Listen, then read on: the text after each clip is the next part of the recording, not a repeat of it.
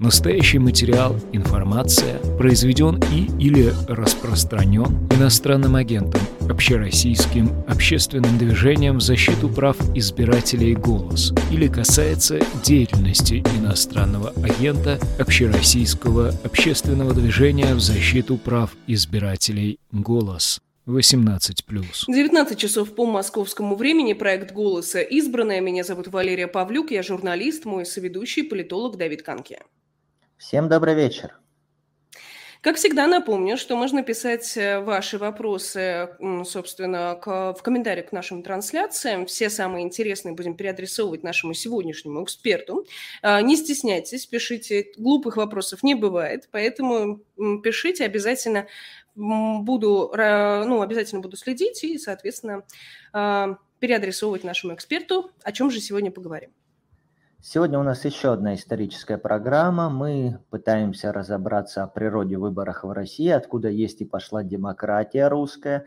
Мы уже говорили о выборах в 90-е годы, о том, как избирали президента Ельцина. Недавно говорили с Никитой Соколовым о выборах в Российской империи и первых государственных думах. А сегодня поговорим о красных страницах календаря, о выборах в Советском Союзе, о том, как почти весь 20 век у нас проходило голосование на одной шестой территории суши.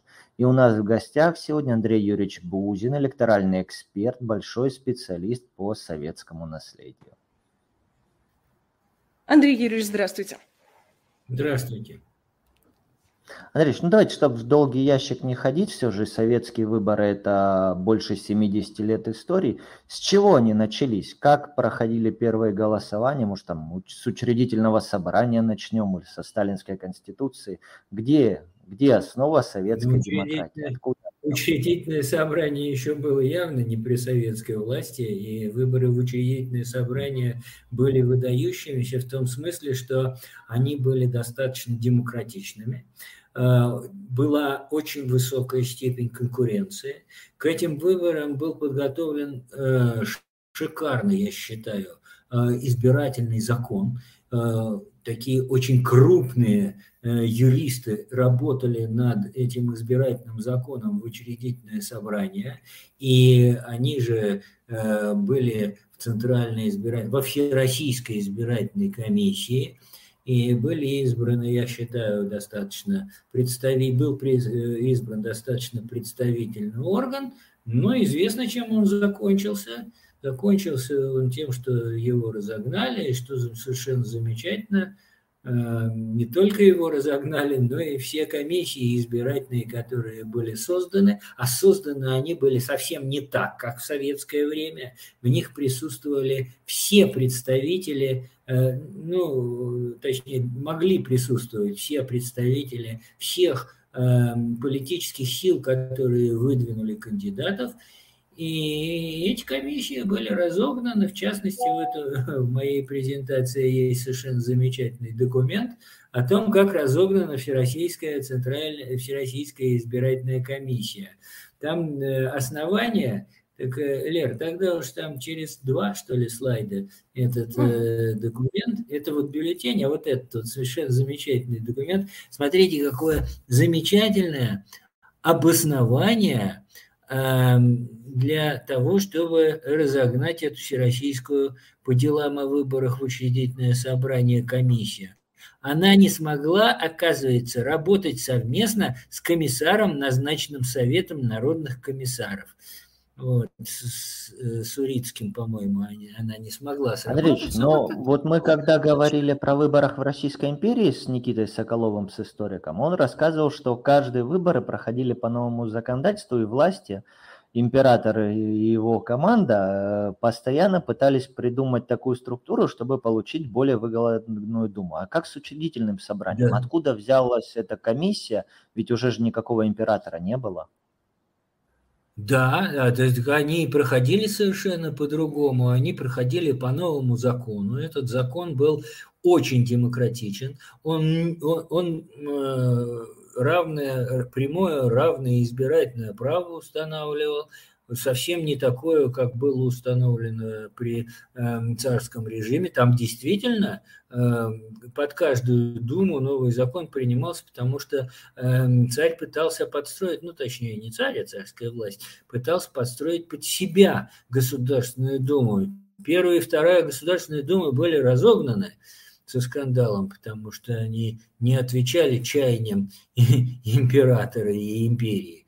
Э, вот. А это действительно был э, закон очень демократичный, и поэтому и к тому времени, понятное дело, было такое брожение. Многие из вас помнят брожение начала 90-х, там было не хуже брожения, брожение было. К тому же уже сформировались более-менее э, партии, такие сильные партии, как кадеты, октябристы, Эм, там с одной стороны, с другой стороны, со флангов там были и большевики, с другого фланга там были эм, приверженцы самодержавия. Так что, э, значит, партийная система была настоящей. Э, и поэтому и выборы были настоящими в учредительное собрание. Вот. И это были выборы еще до большевиков. А при большевиках первые выборы были в, Петроградский, э, в Петроградскую городскую думу. И э, эти выборы еще... Это были последние выборы, которые проходили по э, нормальному избирательному закону. И поэтому... Это в каком году? Городская дума...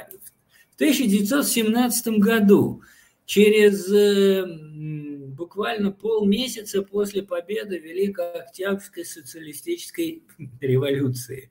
Были выборы в Петроградский городской, Петроградскую э, городскую думу. И, э, значит, по, по той причине, что это были нормальные выборы, эта дума была распущена, точнее, она, по-моему, сама распустилась э, на следующий год в феврале месяце, поскольку, видимо, она тоже не смогла сработаться с комиссарами.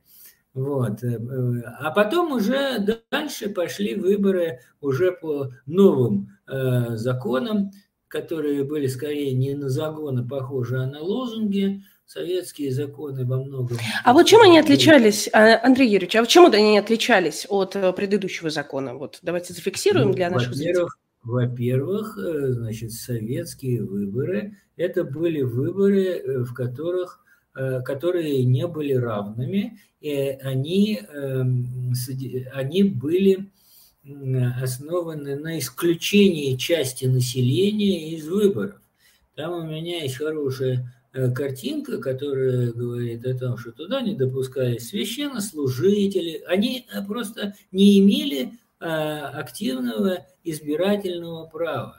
Священслужители, кулаки, лица, которые имели наемных рабочих, э, все э, эти, это, эти люди просто часть, часть э, народа к выборам в советские времена до 1936 года, до 1937 даже года, в 1936 была в декабре принята Конституция, и потом уже стали выборы Э, э, равные и э, общие. До этого Андрей, я были... вас перебью. Я вот сразу вспоминаю взаимодействие с КПРФ, и они всегда говорили, что советские выборы были самыми демократичными, и что женщины у нас едва ли не самыми первыми получили право голоса. То есть это получается в 17-18 году женщины получили право голосовать, а вот священники и все прочие социальные отщепенцы этого права лишены оказались. Нет, ну вы же путаете. Вы же путаете, священники имели и кулаки, имели право голоса при э, досоветской власти. Вот, mm. и э, действительно женщины получили одними из первых в России э, были, было введено право женщин э, голосовать. Но э, дальше наступила советская власть, и Женщина, как известно, была таким же трудящимся, как и, мужчина. И действительно, у женщины всегда было избирательное право в Советском Союзе. А вот до 1936 года часть людей действительно не могла голосовать. Хорошо, а выборы... Лишенцы. Хорошо, вот э, лишенцы, а выборы были по мажоритарной системе, по, или же это были партсписки, или как это, как это выглядело? Как выглядел избирательный бюллетень? Выборы до, сейчас э, я вам скажу, до 77 года, по-моему, они не были прямыми. 77 или до 37 Ну, в общем, первое время до Сталинской конституции, по крайней мере, они не были прямыми. Выбиралось, э, выбирались только нижний, выбирался только нижний уровень э, советов. Рабочие, рабочие крестьянские и э, э, рабочие крестьянские советы. Вот, э, э, они поселковые советы, э, деревенские советы. Вот они выбирались. А дальше все остальные советы выбирались этими советами в порядке иерархии. То есть э, поселковые советы выбирали делегата на э, районный, на э, там, что у нас было, еще уезды, уезды сначала были, потом были губернии, на губернский совет. Все вот эти советы, они выбирались как представители – от нижнего, от нижнего уровня. То есть э, выборы были именно, э, они не были прямыми. По крайней мере, да, до 30, до 37 года выборы не были прямыми. Поэтому э, они были мажоритарные в том смысле, что поселковые советы э, и городские советы, они выбирались действительно, выбирался действительно, какие-то партийных списков, естественно, не было, выбирались именно люди, причем э, первое время это было даже не тайное голосование. Дело в том, что законодательство э, в это время было, э, это было законодательство достаточно такое жесткое и неопределенное, в том смысле, что Э, даже нельзя было определить, как голосовать надо. Поэтому много, многие голосования были открытыми, поднятием рук на собраниях. Вот и все. Ну а как люди тогда воспринимали выборы? Как они были процедурно организованы? Ведь они, кто-то же уже увидел выборы в Государственную Думу, и что есть альтернатива, а, а тут партия большевиков и никого против. Я, конечно, не помню этого, но, но судя по тому, что писали в журналах, журналы, журналы, э, советские журналы, значит, и политические журналы, там, такие, например, как Вестник прокуратуры, они э, существовали с самого начала советской власти, и можно было судить, что выборы э, в некоторых районах далеких от Москвы, далеких от столиц, в некоторых районах действительно такая какая-то подпольная эм, борьба проводилась. Создавались, то есть э, я читал о том, что эм, были даже подпольные избиркомы, подпольные выборы организовывались, что эм, прокуратура вычищала из избиркомов чуждые советской власти элементы. Эм, там, где, эм, там, где проводились обычные выборы, это делалось, э, как это делали большевики, они делали это жестко, под э, контролем партийцев, которые во все деревни посылались, под контролем комиссаров, поэтому эм, там, где было сопротивление, какая-нибудь Антоновщина, ведь была Антоновщина, какие Антонов, антоновцы не проводили э, выборы, вот. А там, где сопротивления не было, там это проводилось э, чисто формально, как и все последующие годы советской власти. Вот мы неоднократно сейчас вот вы упоминали 37 год. Давайте вот, собственно, что с 37 года-то изменилось в плане избирательного В 37 году изменилось многое. Как известно, в 1936 году, наконец, четвертая уже по счету была принята советская, нет, советская это, наверное, не четвертая, а вторая, там были до этого э, Конституция РСФСР, а в 1936 году была принята Э, вторая, наверное, Конституция СССР, которая называлась Сталинская, 5 декабря. Можете отмечать эти даты, потому что мы долго ее отмечали. И это была, как известно, самая демократическая конституция в мире, потому что она эм, э, имела много деклараций по поводу того, как хорошо живет советский человек, как он должен хорошо жить, так же, как и все остальные конституции в России. Эта конституция э, на бумаге существовала на бумаге и давала возможность проводить э, пропаганду э, на весь мир э, по поводу того, что вот у нас э, значит, самая демократическая Конституции, и, наши, и, и, и советский народ живет лучше всех остальных народов, потому что у него самая демократичная Конституция.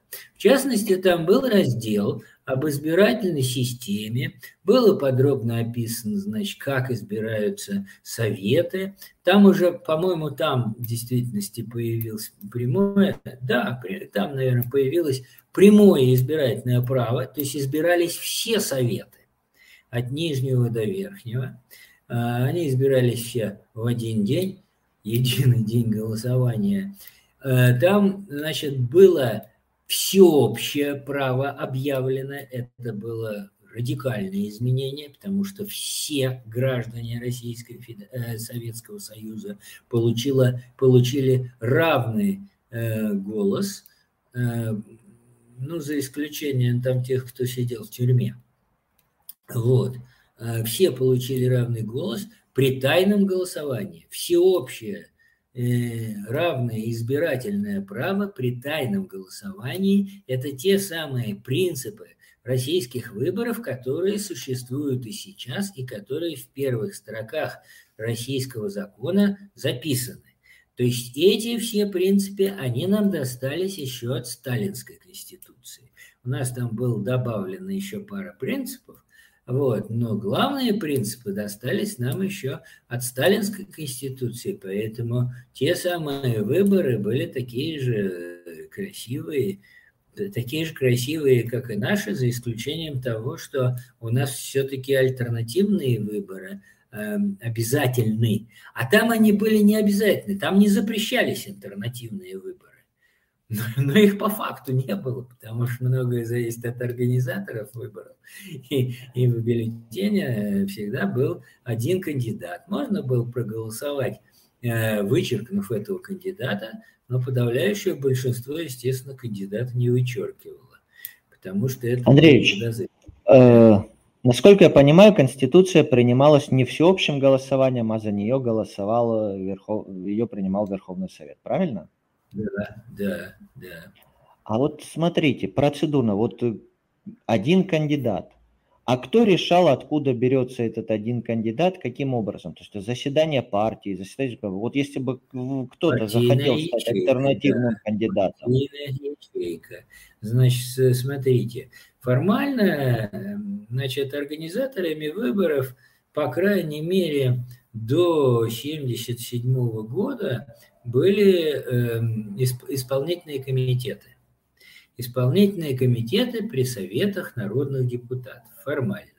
Реально, э, ну, была вот э, все-таки установлена такая жесткая иерархия. Исполнительные комитеты, они э, были, это была номенклатура, номенклатура самого высшего, самого высшего, реально высшего органа Коммунистической партии Советского Союза.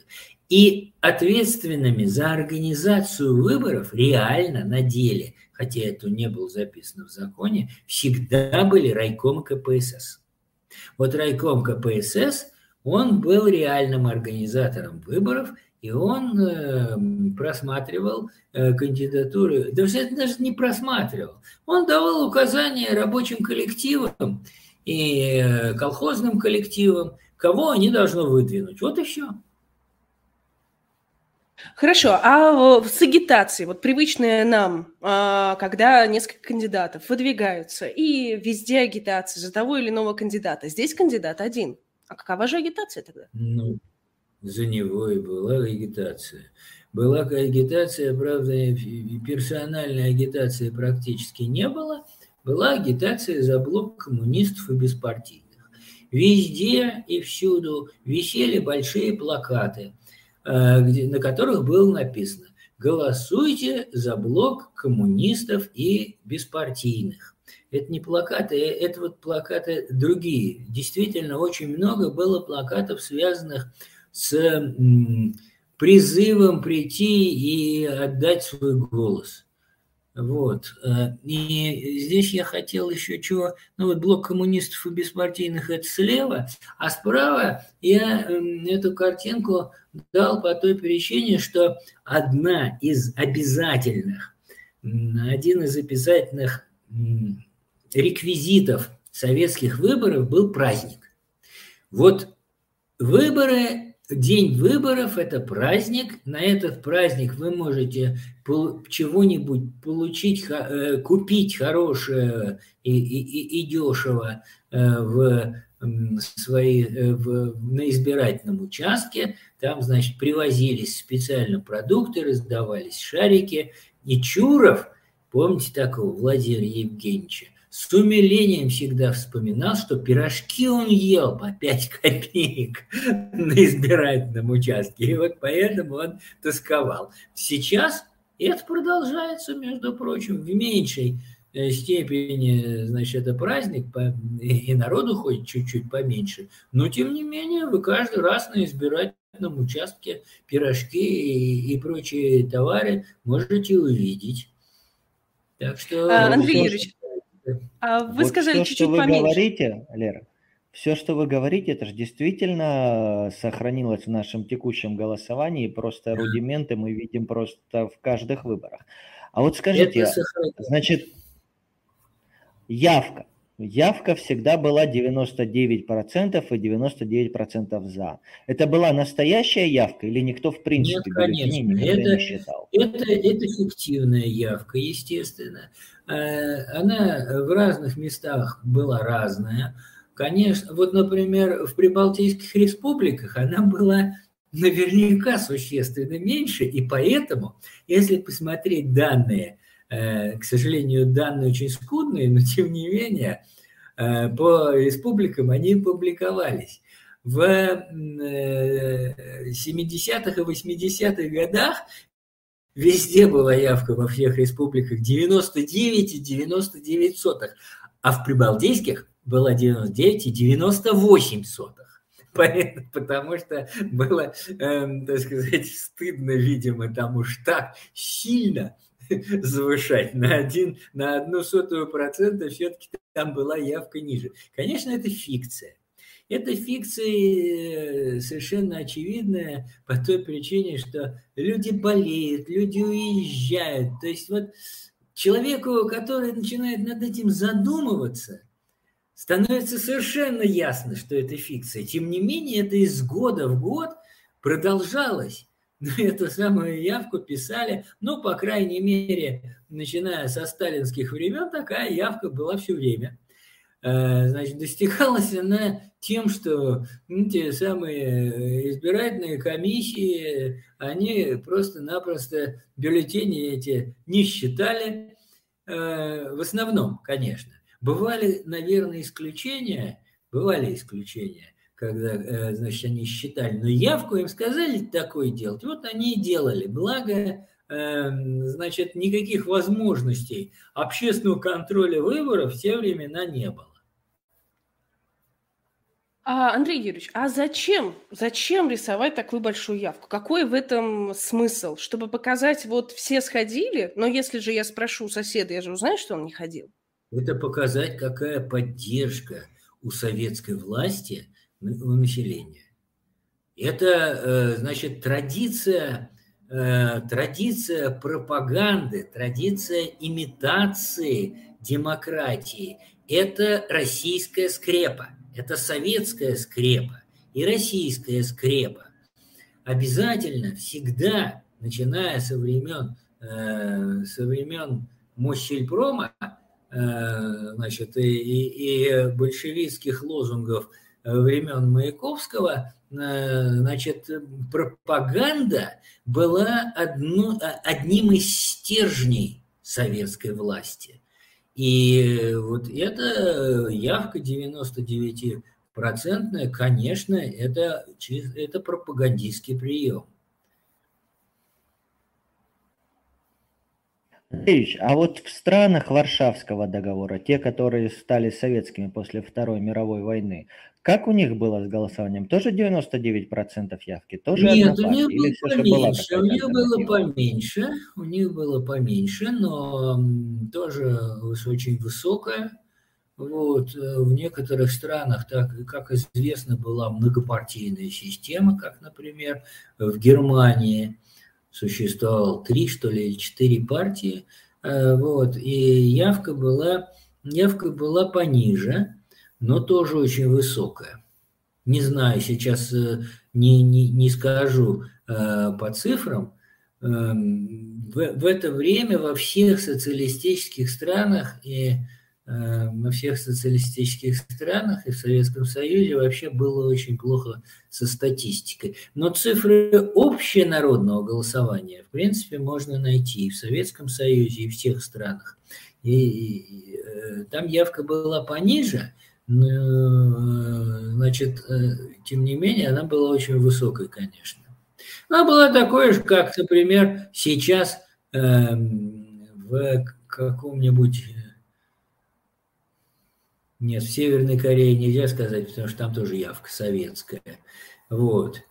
Ну, в, в, общем, она была э, довольно высокая, существенно выше, чем в странах капитализма. А, тут у нас э, пользователи пишут, делятся э, различными э, воспоминаниями своих родственников. Вот Олег Петров пишет, мне бабушка рассказывала, что в университете 60-е, 70-е им обещали поставить зачет по такому предмету, по какому-то предмету, если они пойдут по ряду квартиры, сагитируют людей пойти на участки, между прочим. То есть таким образом и, и такого рода эм, актив использовали, как студенты, с просьбой пойти и проагитировать все-таки людей сходить. То есть такая поквартирная агитация, не забыть сходить на праздник. Правильно я понимаю? Да. Смотрите, вообще, э, значит, к агитации привлекали как можно больше людей. У нас количество э, людей, которые было привлечено к выборам, было просто огромным. Оно доходило в советские времена до 9 э, миллионов человек. 9,5 миллионов человек были членами избирательных комиссий. По сравнению с сейчас с одним миллионом, это, конечно, огромное количество. Привлекали людей э, к этой общественной деятельности, в том числе и к агитации. Члены комиссии, они агитировали. Вот, у нас э, в, те, э, в советские времена до 1977 года было количество комиссий, огромное количество комиссий, около трех миллионов. Большая часть комиссий была так называемые окружные комиссии, э, которые были в мелких, на муниципальных выборах были округа, а округа были меньше, чем участки избирательные. Поэтому э, количество людей, привлеченных к этой общественно полезной деятельности, оно было огромным. В том числе и, и, и, и, и, агита, и агитаторов было много. Это была такая общественно полезная деятельность. Ну хорошо, а что изменилось в новой конституции, которую приняли в 70-е? Вот у нас появилась сперва эпоха 70, застоя. В 77 год, году, в 77 году изменилось немногое. Изменилось э, технически Эм, изменилось количество избирательных комиссий, были упразднены фактически мелкие э, окружные избирательные комиссии, а все остальное в основном там детали технические изменились, а э, все остальное остались, э, осталось тем же самым. Так что до 88 года, да, можно сказать, до 87 когда первые ростки появились альтернативных выборов, все это проходило так же, как э, э, начиная с 47 в 46-м, по-моему, были первые выборы после войны. Вообще у нас выборы были всегда, потому что они, потому что они несут некий пропагандистский заряд всегда у нас. Это не выборы для того, чтобы осуществить, эм, осуществить эм, так сказать, узнавание интересов и согласовать интересы масс. Это некое массовое мероприятие для поддержки действующей власти. Оно всегда было именно таким декоративным мероприятием. Поэтому это не выборы в том смысле слова, которое его употребляют э, в западных странах. Вот я видел, как проходят выборы, несколько раз, как проходят выборы в Германии, но это другой процесс, это другая процедура. Если вы возьмете, посмотрите, как проходят выборы в европейских странах, это другая процедура. Название одно, а суть совершенно разная. И цели разные. Хотя в Конституции записано то, что надо сейчас – вот э, в Конституции 93 -го года, наконец, записано то, что надо про выборы. Тем не менее, мы вернулись к ситуации советских выборов. Ну, сейчас мы к сегодняшнему дню, я думаю, еще перейдем. Но вот получается, что когда наши власти говорят о референдуме доверия, то есть это так же, как и пирожки на участках или там а, яйца и колбаса, это в целом та скрепа, какая-то далекая вот эта практика референдума доверия текущей власти. То есть это вот тоже ну, за собой имеет такую почву. Они проговариваются, значит, э, по, по, э, говоря, что это референдум доверия, проговариваются в том смысле, что выборы – это выборы, это выборы альтернатив, это выборы политического пути. А если у вас только референдум доверия, то есть подтверждение доверия тому политическому пути, который уже выбран, то это не выборы, это референдум доверия, да, так оно сейчас в последние годы и устроено. Андреевич, эпоха гласности, приходит Горбачев, э, появляются альтернативные точки зрения. Как это сказывается на электоральных процедурах? Что у нас происходило в поздние 80-е годы и к чему это все привело?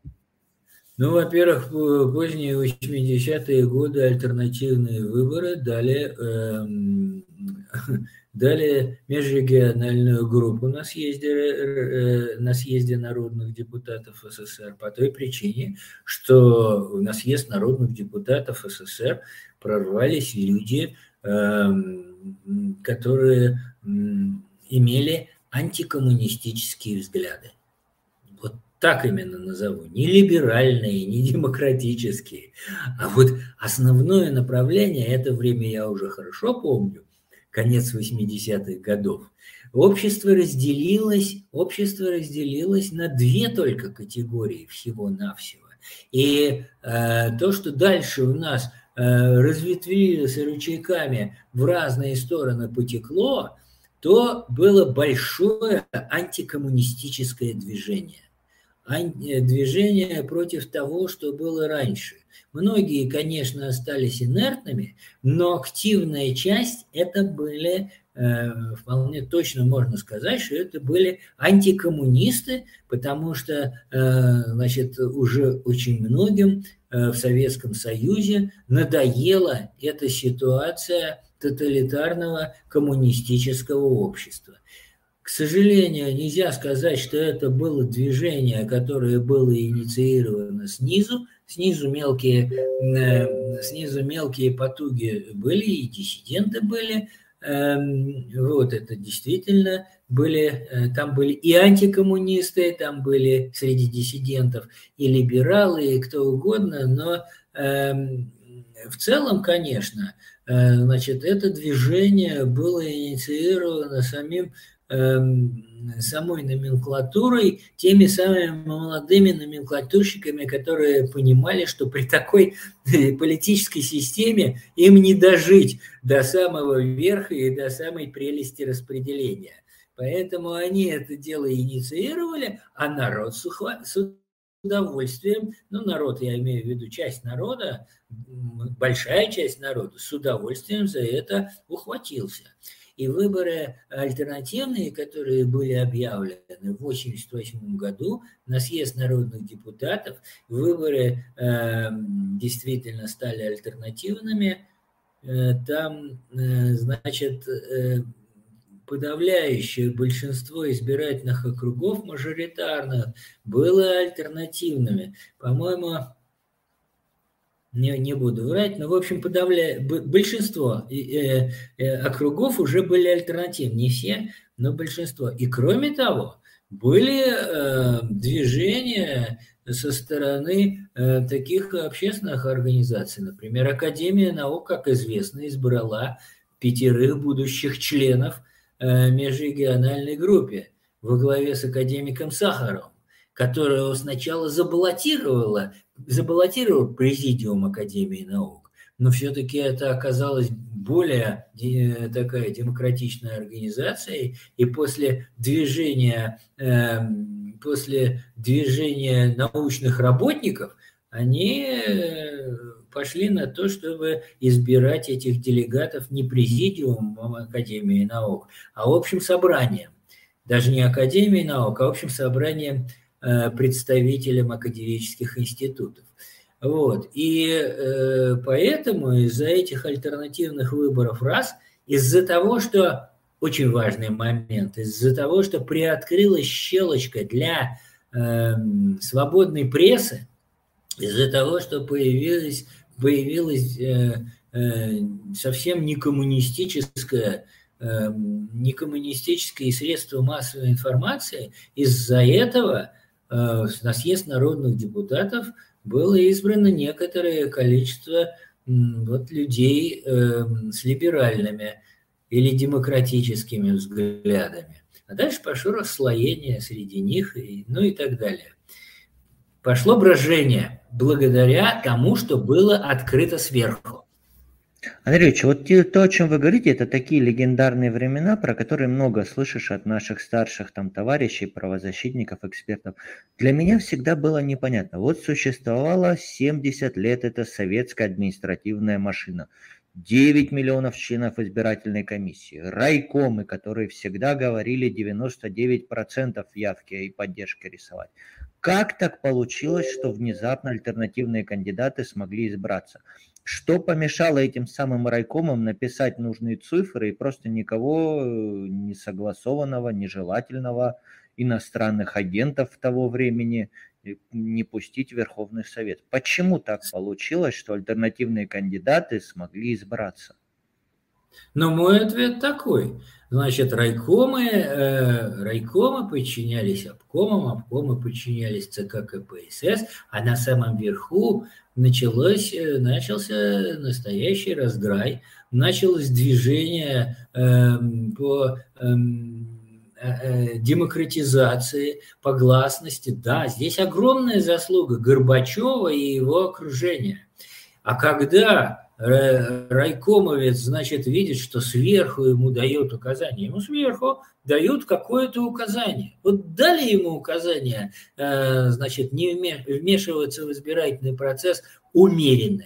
И она умеренно, и оно умеренно райком вмешивается. Дали райкому указание э, вообще, значит, избрать диссидентов. Избрали бы диссидентов потому что это э, все-таки была машина, которая э, подчинялась приказам сверху. Это демократический централизм называется. Вот, и они дали возможность, они дали возможность людям выдвигаться. Это-то я уж хорошо совсем помню, потому что я как раз выдвигался, в 90-м году я выдвигался э, в э, депутаты районного совета в городе Москве. И, значит, райком КПСС противодействовал моему выдвижению. Но, значит, более того, он снял меня с, с э, выборов, то есть отменил мою регистрацию. Э, сначала он э, проводил агитацию против меня. Но это вот отдельный вопрос. Я еще, может быть, в своем курсе который вот, Валерия собирается посетить, я об этом расскажу. Он проводил определенно, он сопротивлялся, но он уже не был движущей силой этих выборов, потому что мне удалось выдвинуться и там пару выдвижений отменили, одно выдвижение осталось, потом они, значит, эм, э, избирательная комиссия с меня сняла с выборов, потом, значит, люди пришли на избирательные участки и вычеркнули единственного кандидата, который остался в бюллетене. Вот того, который был моим конкурентом, они его вычеркнули. И округ остался свободным. И уже, значит, на дополнительных выборах меня избрали. То есть вот чтобы пример протестного больше... голосования. То есть больше человек вычеркнуло, чем за него проголосовало. Да. Больше да. половины. Да. Ничего да. себе. Можно было, было вычеркнуть. Да, вот в 90-х годах были такие явления. Было массовое явление. Это, это было примерно, это выглядело так. Значит, сверху открутили, э, значит, несколько болтов у, э, у э, большого котла, в который очень был перенагретый пар. И вот, значит, эти несколько болтов открученных открутили сверху все-таки. И несколько болтов открученных дали вот этот всплеск пара народной активности. А, хорошо, Андрей Юрьевич, а вот по поводу агитации, вы вот упомянули, как вот изменилась она? А, теперь же у нас несколько кандидатов. Насколько вообще люди воспринимали, что теперь идет какая-то борьба, а не просто согласованный референдум? Ну, о каких годах? Если говорить о 90-х годах, люди воспринимали это хорошо. Значит, во-первых, э, э, достаточно активно они и хотели голосовать. Они начали обсуждать, они начали обсуждать разных людей, они начали разные кандидатуры и разные партии обсуждать. Поэтому э, произошло следующее. Активная часть населения действительно начала, э, начала участвовать в выборах. Если вы посмотрите э, выборы 93 -го года, в Эм, в, эм, в Государственную Думу 95 -го года. Посмотрите на то, на, на их результаты. Какая там конкуренция? У меня есть э, э, вот данные, например, я в 95 году был членом э, окружной избирательной комиссии по выборам депутатов э, Государственной Думы. Я смотрю на результаты этих выборов, там бешеная конкуренция. Там победил Ковалев тогда, Сергей Адамович в моем округе. Но разрыв между, следующим, между ним и следующим был маленьким. И между вторым и третьим тоже был маленький. Это настоящая конкуренция была. А потом все это начало сходить на нет. Вот э, Валерия упомянула агитацию. Агитация – это великое дело – Значит, примерно с 96 -го года, э, когда устоялась московская городская власть, она поняла, что в действительности надо выборы брать в свои руки.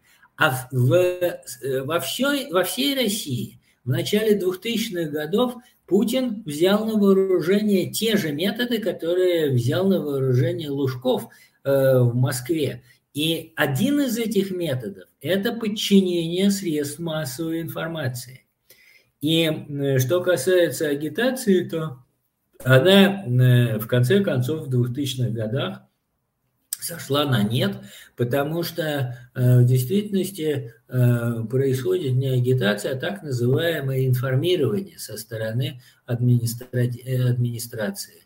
Это один из способов административного, один, один из административных ресурсов. Делать вид, что идет вроде как агитация, листовочки бросают все-таки там, э, и поэтому э, получается небольшая агитация. И, на телевидении тоже агитация бывает, но на телевидении запретили критику, на телевидении практически нет совместных мероприятий, э, и вся эта агитация в действительности, она сместилась в область так называемого информирования. Идет массированное информирование э, до, до, и до избирательной кампании, и в период избирательной кампании идет то, что не признается агитацией, то, что признается информированием. Вот, например, рассказ о том, что Путин, значит, это разрезал ленточку где-то, это информирование. Но это информирование будет идти 8 раз на дню и, и 7 дней в неделю. Вот э, фактически, конечно, э, значит, это, это другой способ агитации. Э, и это административный ресурс, который позволяет достичь таких замечательных результатов у власти. А вот, Андреевич, смотрите, пришел вопрос от Влада Постникова. Он вот таким вот личным опытом делает, делится. У кого не спрашивал, никто не помнит, как голосовали при Советском Союзе. Что на выборы ходили, помнят, но кого выбирали нет. Не помнят даже за кого голосовали на референдуме по сохранности СССР в 91 году. Как вы считаете, это вот действительно так вот было, что ритуал выборов важен, фамилия кандидата не важна? И да, выборы 91 года, сохранение Конституции СССР, можете тоже про них что-то рассказать, про этот референдум? Действительно ли большинство тогда проголосовало за сохранение Советского Союза и был ли там административный ресурс или нет? Значит, что касается первого вопроса, э, значит, не помнят, конечно, не помнят, потому что это люди э, либо совершенно неизвестные люди, либо это, наоборот, уже люди, которые давно сидят во власти. У меня есть хороший слайд, может быть, Лера его покажет, избирательный участок с огромным портретом кандидата, прямо на избирательном участке. Вот правый, правый слайд, Видите, какой замечательный избирательный участок с огромным портретом кандидата. Ну, попробуй за такого кандидата не проголосовать. Да, да, да. А, э, вот. Ну и, и все политбюро, соответственно, тоже вот так же примерно, значит, входило в э, э, кандидаты. Что касается референдума 91 года, то значит, э, ну, во-первых, часть э, республик в, это, в этом референдуме вообще отказалась участвовать, в, качестве, в частности, Прибалтика. Вот. Административный ресурс, да не думаю, что он там присутствовал. В 91 году администрация, власть была очень слаба, была, вот она Э, как я уже говорил, в 1991 году это было брожение наверху.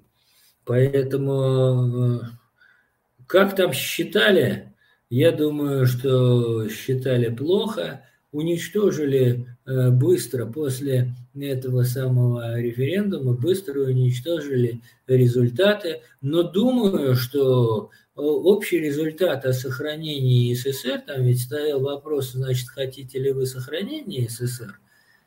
А там был два вопроса. Хотите ли вы сохранения СССР? Заодно был вопрос, или это соседний был референдум, значит, э, что э, а надо ли иметь президента Российской Федерации, Российской Федерации вот. И я думаю, что там голосование это было э, именно такие, которые мы имеем, которые мы знаем. То есть большинство, наверное, проголосовало за сохранение СССР, потому что большинство всегда оно довольно консервативно. Вот. Более подробно знаете, у Любарева написано в книжке об этом, и в моей книжке подробнее написано, но потому что я помню, что э, эти самые бюллетени референдума э, 91 года, они хранились в райкоме партии, который потом, э, в который э, в архив которого мы получили с Любаревым доступ, потому что были депутат, я был депутатом, вот, и обнаружили, что там все бюллетени перекопаны и перепутаны. Вот. Но думаю, тем не менее, что это был реальный результат, что подавляющее большинство тех, кто голосовал, Узбекистан, Таджикистан, Туркмения и прочее, они были, наверное, за сохранение СССР. А я буду бы поступивший к нам вопрос э, чуть-чуть иначе бы использовала для того, чтобы спросить, Андрей Юрьевич, а ваше отношение к выборам как менялось? Вот с взрослением, как вы их ощущали? Чувствовали вы этот праздник или нет? Значит, нет, как праздник я их никогда не чувствовал, конечно. А то, что э, происходило в 90-е годы, это э, очень важный процесс, и э, я был очень рад этому процессу. Как вы знаете, Лера, мой курс называется «Взлет и падение российского избирательного законодательства». В 90-е годы это был взлет российского избирательного законодательства, и главное был взлет российских выборов. Э, появились настоящие выборы, несмотря на то, что они обладали массой недостатков, несмотря на то, что они стали использовать в этих выборах рождалось и закалялось российские, рождались и закалялись российские политтехнологи, которые перенимали не самые лучшие эм, э, политические, э, политтехнологические э, новации. Несмотря на это, в 90-х годах российские выборы резко стали отличаться от советских выборов, и они во многом стремились к настоящим реальным выборам конкуренции политических программ. И в 1999 году у нас случилась реальная конкуренция, правда, между двумя э, номенклатурными партиями, mm-hmm. которые столкнулись друг с другом и которые потом объединились. Но это была настоящая конкуренция.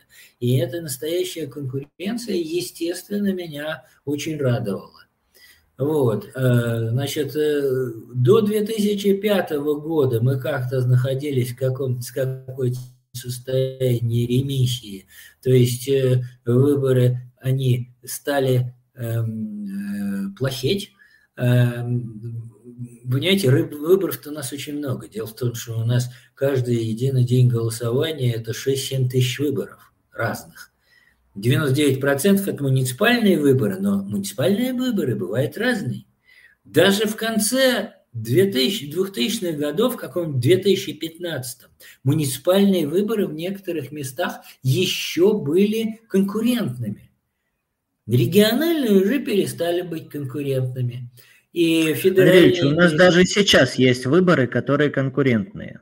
Даже сейчас есть выборы, которые конкурентны. Их очень мало, но они, но они есть. Слушайте, а вот еще вот такой вопрос пришел из чата. Олег Петров спрашивает. В моей голове почему-то информация, что чтобы проголосовать против кого-то в Советском Союзе, надо было на участке попросить красный карандаш и написать на бюллетене. Так ли это была процедура? То есть прям красным карандашом Нет. вымавливать кандидата? Нет, конечно, нет процедуры. Можно было зачеркнуть. Правда, зачеркнуть, значит, э, если вы зачеркиваете, значит, вы идете в кабинку. Большинство в кабинку не ходило вообще, потому что проще бросить людей. А если вы есть, если кабинку, ты идешь в кабинку, ты, значит, какой-то подозрительный, подозрительный на КГБ обратить внимание. Вот, более того, известен случай, когда человек в советские времена – написал на бюллетене что-то нехорошее, и его вычислили. Вычислили, кто написал на бюллетене. Такой случай известен при советской власти. Ну, враг же, понятное дело, на бюллетене что-то написать. Это вам не, это вам не нынешние времена. Хотя ну вот, по сути, тот же самый красный карандаш, только кабинка получается. То есть можно было понять, что с этим человеком что-то не так. Не нужно было просить красный карандаш. То есть не совсем как бы информация верна, но все-таки направление верное. Можно было без кабинки, можно было. Думаю что, думаю, что в реальности достаточно много людей ходили в кабинки, и достаточно много людей, ну как достаточно, единицы, конечно, но были случаи вычеркивания наверняка потому что люди озлобляются иногда. И уже... А потом ведь, понимаете, брежневские времена – это не сталинские времена. В брежневские времена можно было на кухне рассказывать анекдоты про Брежнева, а в сталинские времена, говорят, на кухне нельзя было рассказывать анекдоты про Сталина. Так что, как мне написал Гриша из тюрьмы, а я ему Григорий Мельконянс. Да, Гриш Мельконянс. А я ему, значит, э, как известно, значит, ему дали проголосовать э, на этих, э, на единый день голосования. И он мне написал, что он разглядывал бюллетень и восхищался огромным прогрессом, который сделала Россия по сравнению с Советским Союзом. Потому что несколько кандидатов, вот, потому что, э, значит, печати стоят. Вот. Так что, а потом я ему посылал, а потом я ему послал бюллетень с одним кандидатом, с Косыгиным. И он тоже, значит, написал, что хорошо, что там внизу, например, было... Он всегда доволен. Гриша – дипломат большой. Он всегда доволен. Ну, ну, ну, посмотрите, там внизу э, бюллетень Косыгина, он, конечно, один. Но зато внизу на бюллетене написано, кто является председателем комиссии городской. Э, Андрей Юрьевич, а вот э, какой, что, что мы можем из опыта Советского Союза вообще, вот как-то можем какие-то уроки извлечь для сегодняшнего дня? Является ли этот опыт каким-то ценным? Наши, наши руководители извлекают уроки для сегодняшнего дня. Э, вот, они, они умудрились, значит, превратить выборы безальтернативные при наличии нескольких кандидатов в э, избирательном бюллетене. Вот. Мы чем дальше, тем больше э, подходим к советским выборам, вот прямо э, все время принимаем такие законы, которые все ближе и ближе приближают нас к советским выборам. Например, в порядке наблюдения, общественного контроля, Э, вот, э, в порядке выдвижения кандидатов. То есть э, из советских выборов вот мы все ближе и ближе к советским выборам и законодательно, и правоприменительно. Хорошего Андрей, ничего из советских выборов не думаю, что можно что-нибудь хорошее. Ну, можно хотя бы подпись фамилии членов комиссии на бюллетенях. Надо же видеть что-то хорошее, как Мельконьянс. Ну да. Ну вот вы Гришу и спросите. Попробуйте устроить с ним сейчас вот такое вот интервью, как со мной. Андреевич, большое спасибо, что сегодня с нами поговорили. Действительно, перекличек с нашей действительностью все больше и больше и больше. Спасибо вам большое, было очень интересно, и мы вам вас отпускаем и ждем до новых встреч в наших эфирах. Да, зовите, до свидания, спасибо вам. А, ну, а нам остается действительно резюмировать, а, подчеркнуть, возможно, еще раз а, схожее, но и отметить и разницу. Да, Бузин абсолютно прав, что наши организаторы выборов черпают вдохновение из нашего красного советского прошлого. Это действительно чувствуется и в законах, и в практиках. Но стоит помнить, как закончился Советский Союз, к чему пришли, привели те, то голосование нашу страну, и попытаться из этого извлечь уроки. Кстати, на следующей неделе у нас будет новый эфир, и будет очень интересная тема. Валерия, знаешь, какая? Э, мы будем говорить про Польшу. Мы будем говорить про Польшу, потому что в Польше, в бывшей стране социалистического лагеря, в эти выходные пройдут важные выборы. В Сейм, в Сенат пройдет э, референдумное голосование, тоже очень сложно и интересно. И во многом на ближайшие годы эти выборы определят курс Польши, не чужой нам во многом смыслах страны. Поэтому в следующую среду мы поговорим с польскими друзьями, с польскими экспертами и обсудим, как прошли эти выборы, может быть, с учетом опыта общего социалистического, советского. Мы сегодня не раз упоминали, и хочу сказать, прежде чем мы закончим, что сопредседатель «Голоса» Григорий Мелконенцев находится в СИЗО, и вы можете тоже написать ему письмо. Вот сегодня Андрей Юрьевич говорил, что писал, вы тоже можете написать Григорию письмо.